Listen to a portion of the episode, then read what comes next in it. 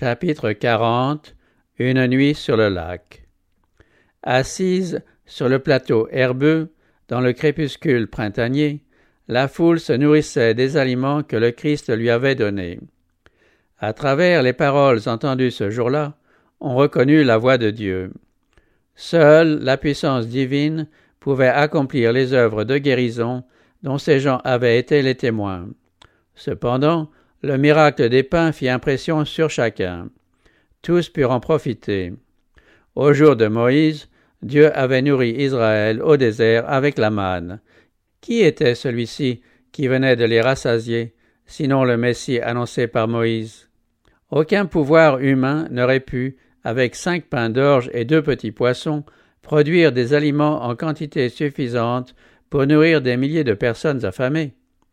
Aussi se dirent-ils l'un à l'autre, Vraiment, c'est lui le prophète qui vient dans le monde. Pendant la journée, cette conviction n'avait cessé de s'affermir, et l'acte qui la couronna leur apporta l'assurance que le libérateur, si longtemps attendu, se tenait au milieu d'eux. Les espérances du peuple grandissaient de plus en plus. Cet homme allait faire de la Judée un paradis terrestre, un pays où coule le lait et le miel. Il peut répondre à tous les désirs. Il est capable de briser le pouvoir des Romains détestés, de délivrer Juda et Jérusalem. Il peut guérir les soldats blessés dans les batailles, rassasier des armées entières, subjuguer les nations et assurer à Israël la domination longtemps recherchée. Dans leur enthousiasme, les gens sont prêts à le couronner roi immédiatement. Il voit bien pourtant qu'il ne fait aucun effort pour attirer l'attention sur lui-même ou pour obtenir des honneurs.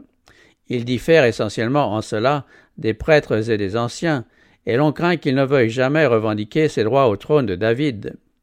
Après s'être consulté, il décide de se saisir de lui par la force et de le proclamer roi d'Israël. Les disciples sont d'accord avec la multitude pour affirmer que leur maître est l'héritier légitime du trône de David. C'est, disent-ils, la modestie du Christ qui l'empêche d'accepter un tel honneur que le peuple élève sur le pavois son libérateur. Les prêtres et les anciens orgueilleux se verront forcés d'honorer celui qui viendra revêtu de l'autorité de Dieu. Avec beaucoup d'ardeur, ils préparent l'exécution de leur dessein. Mais Jésus voit ce qui se trame, et il comprend ce qu'eux ne comprennent pas. Quel serait le résultat d'un tel mouvement? En ce moment même, prêtres et anciens cherchent à lui ôter la vie. Ils l'accusent de leur aliéner le peuple. Une tentative faite pour le placer sur le trône serait suivie de violence et de tumulte et aurait pour effet d'empêcher l'œuvre du royaume spirituel. Il faut tout de suite mettre un frein à cette agitation. Ayant appelé ses disciples, Jésus leur commanda de s'embarquer pour retourner immédiatement à Capernaum et de lui laisser le soin de congédier la foule. Jamais encore un ordre du Christ n'avait paru si difficile à exécuter. Les disciples attendaient depuis longtemps ce mouvement populaire, et ils ne pouvaient se faire à l'idée que tout cet enthousiasme allait être réduit à néant, alors que la présence des foules assemblées en vue de la Pâque et désirant ardemment voir le nouveau prophète offrait une occasion unique pour établir le Maître bien-aimé sur le trône d'Israël. Dans l'ardeur de cette nouvelle ambition, il leur était pénible de s'en aller, laissant Jésus seul sur cette plage déserte. Il commence à récriminer, mais Jésus parla avec un accent d'autorité inaccoutumé. Voyant que toute opposition était inutile, ils se dirigèrent, silencieux, vers le lac. Alors Jésus ordonne à la foule de se disperser. Son attitude est si décidée que personne n'ose lui résister. Les paroles de louange et de glorification expirent sur les lèvres.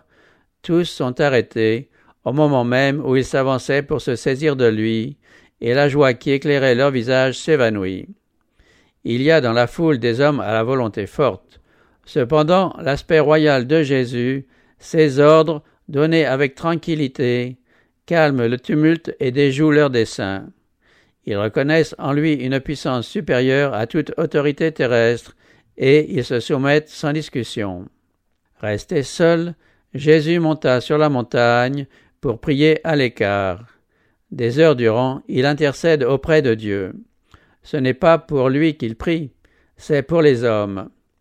il demande à Dieu de pouvoir leur révéler le caractère divin de sa mission, afin que Satan ne puisse aveugler leur entendement et pervertir leur jugement. Le Sauveur sait que les jours de son ministère personnel sur la terre touchent à leur fin, et que ceux qui le recevront comme Rédempteur seront peu nombreux. L'âme angoissée, il prie pour ses disciples qui vont être soumis à une épreuve douloureuse. Les espérances longuement entretenues par eux et fondées sur des erreurs populaires seront déçues de la manière la plus pénible et la plus humiliante. Bien loin de le voir élevé sur le trône de David, ils assisteront à son crucifiement. Voilà le couronnement qui lui est réservé. Ne pouvant comprendre, ils seront exposés à des tentations très fortes dont ils discerneront difficilement la nature. Leur foi va défaillir, à moins que le Saint-Esprit n'éclaire leur esprit et ne leur donne une compréhension plus large des choses. Et Jésus souffre de voir que leurs conceptions de son royaume sont simplement limitées à un agrandissement et à des honneurs mondains. Un lourd fardeau oppresse son cœur, et c'est avec beaucoup d'amertume et de larmes qu'il élève ses supplications vers Dieu. Les disciples ne s'étaient pas immédiatement éloignés du rivage, ainsi que Jésus le leur avait commandé. Ils attendirent pendant quelque temps, espérant qu'il les rejoindrait. Quand ils virent les ténèbres se faire plus épaisses, ils montèrent dans une barque et se dirigèrent sur Capernaum de l'autre côté de la mer. Plus mécontents qu'ils ne l'avaient jamais été depuis le jour où ils avaient reconnu Jésus comme leur Seigneur, ils murmuraient parce qu'il ne leur avait pas été permis de le proclamer roi. Ils s'en voulaient d'avoir obtempéré si vite à son commandement et pensaient qu'avec un peu plus d'insistance, ils auraient pu réaliser leur projet. L'incrédulité s'emparait de leurs esprits et de leurs cœurs, car l'ambition les avait aveuglés. Ils connaissaient la haine dont Jésus était l'objet de la part des pharisiens, et ils eussent voulu le voir honoré comme il le méritait. Être associé à un maître capable d'accomplir des œuvres puissantes et se trouver en même temps méprisé comme des séducteurs, c'était plus qu'ils ne pouvaient supporter. Allait-il être toujours considéré comme des partisans d'un faux prophète? Le Christ n'affirmerait-il jamais son autorité royale? Pourquoi ne leur facilitait-il pas la voie en se manifestant sous son vrai jour, lui qui possédait une telle puissance? Pourquoi n'avait-il pas arraché Jean-Baptiste à une mort violente? À force de raisonner ainsi, ils se trouvèrent dans de grandes ténèbres spirituelles. Ils en venaient à se demander si le Christ n'était pas un imposteur, comme le prétendaient les pharisiens. Ce jour-là, les disciples avaient été témoins des œuvres extraordinaires du Christ. Le ciel avait paru descendre sur la terre. Le souvenir de cette magnifique journée aurait dû les combler de foi et d'espérance. S'ils s'étaient entretenus ensemble de ces choses, ils n'auraient pas donné prise à la tentation.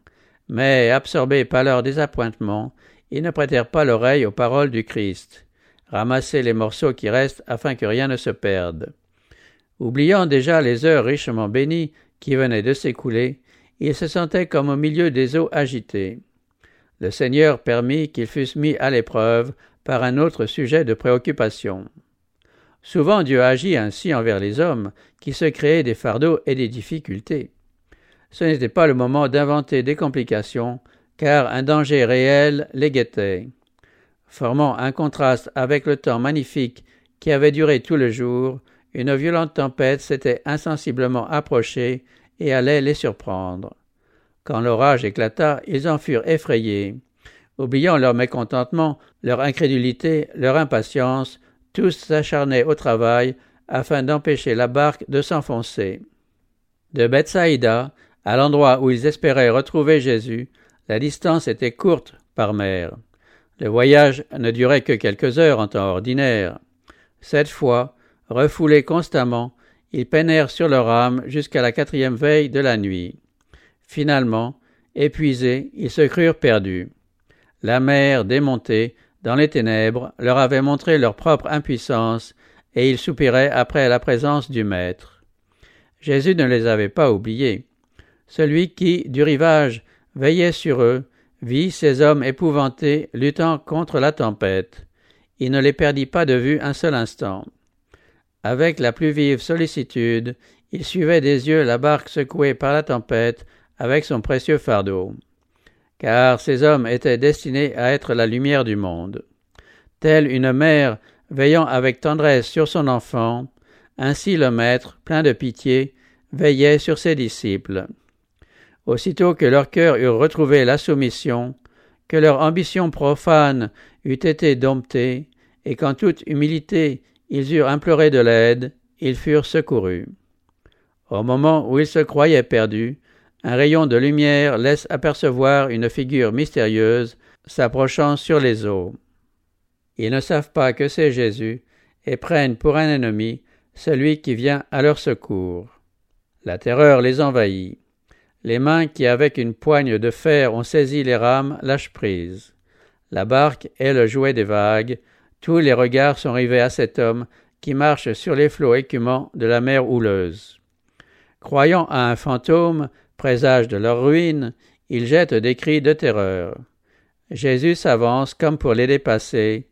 Alors ils le reconnaissent enfin et crient à lui. La voix de leur maître bien-aimé calme leur crainte. Rassurez-vous, c'est moi, soyez sans crainte. Ils peuvent à peine croire à ce fait prodigieux. Pierre, transporté de joie, et pourtant avec quelque incrédulité, supplie Seigneur, si c'est toi, ordonne-moi d'aller vers toi sur les eaux. Et il dit Viens. Pierre s'avance avec assurance, les yeux sur Jésus. Cependant, dès qu'un sentiment de vanité lui fait tourner les regards vers les compagnons qu'il a laissés dans la barque, il cesse d'apercevoir le Sauveur. Le vent est impétueux, de hautes vagues se dressent entre lui et son maître, il a peur. Un instant, le Christ reste caché à sa vue, et sa foi l'abandonne. Il commence à s'enfoncer. Mais tandis que les flots semblent le menacer de mort, Pierre lève les yeux au-dessus des eaux courroucées, et, les fixant sur Jésus, il s'écrie Seigneur, sauve-moi. Aussitôt, Jésus saisit la main tendue vers lui en disant Homme de peu de foi, pourquoi as-tu douté? Marchant côte à côte, la main de Pierre dans celle du Maître, ils entrent ensemble dans la barque. Pierre est maintenant dompté et silencieux, n'ayant aucun motif de s'élever au-dessus de ses compagnons. Son incrédulité et son orgueil ont failli lui coûter la vie. Ayant détourné ses regards de Jésus, il a perdu pied et s'est vu sur le point d'être submergé par les vagues. Souvent, lorsque surgissent les difficultés, nous ressemblons à Pierre. Au lieu de tenir nos yeux fixés sur le Sauveur, nous regardons les vagues, nos pieds glissent, et les eaux tumultueuses nous submergent. Ce n'est pas pour le laisser périr que Jésus avait invité Pierre à le suivre. Ce n'est pas non plus pour nous renier qu'il fait de nous ses disciples. Ne crains point, dit-il, car je t'ai racheté. Je t'ai appelé par ton nom, tu es à moi. Quand tu traverseras les eaux, je serai avec toi. Quand tu franchiras les fleuves, ils ne t'engloutiront point. Quand tu passeras au milieu du feu, tu ne seras pas brûlé, et la flamme ne te consumera pas. Car moi, l'Éternel, je suis ton Dieu, le Saint d'Israël, ton Sauveur. Jésus connaissait le caractère de ses disciples. Il savait à quelle tentation leur foi allait être exposée. Ce qui se passa sur la mer avait pour but de montrer à Pierre sa propre faiblesse et de lui faire comprendre qu'il n'y avait de salut pour lui que dans une dépendance constante à l'égard de la puissance divine. Il ne pouvait s'avancer en sûreté parmi les tempêtes de la tentation que si, défiant de soi-même, il s'appuyait sur le Sauveur. C'est à l'endroit précis où Pierre se croyait fort qu'il était faible. Aussi longtemps qu'il n'avait pas conscience de sa faiblesse, il ne pouvait comprendre à quel point il dépendait du Christ. S'il avait saisi la leçon que Jésus s'efforçait de lui donner, au moyen de cette expérience sur le lac, il ne serait pas tombé plus tard à l'heure de la grande épreuve. Jour après jour, Dieu instruit ses enfants. Il les prépare, au moyen des circonstances quotidiennes, à jouer sur une scène plus vaste le rôle que sa providence leur a assigné. C'est le résultat de ces épreuves répétées qui décide de la victoire ou de la défaite dans les grandes crises de la vie. Ceux qui n'ont pas le sentiment de leur dépendance constante à l'égard de Dieu seront vaincus par la tentation. Il peut nous sembler que nos pas sont assurés et que rien ne pourra nous ébranler. Nous pouvons dire avec confiance Je sais en qui j'ai cru, rien ne pourra ébranler ma foi en Dieu et en sa parole. Pourtant, Satan se propose de profiter de nos défauts de caractère, héréditaires ou acquis, et de nous aveugler en ce qui concerne nos besoins et nos imperfections. On ne peut marcher en sécurité que si l'on a le sentiment de sa faiblesse et si l'on regarde sans cesse à Jésus. Dès que Jésus eut pris place dans la barque, le vent cessa, et aussitôt la barque toucha terre là où ils allaient. Une aube lumineuse succéda à cette nuit d'horreur. Les disciples et d'autres personnes qui les accompagnaient se jetèrent reconnaissants aux pieds de Jésus en s'écriant Tu es véritablement le Fils de Dieu.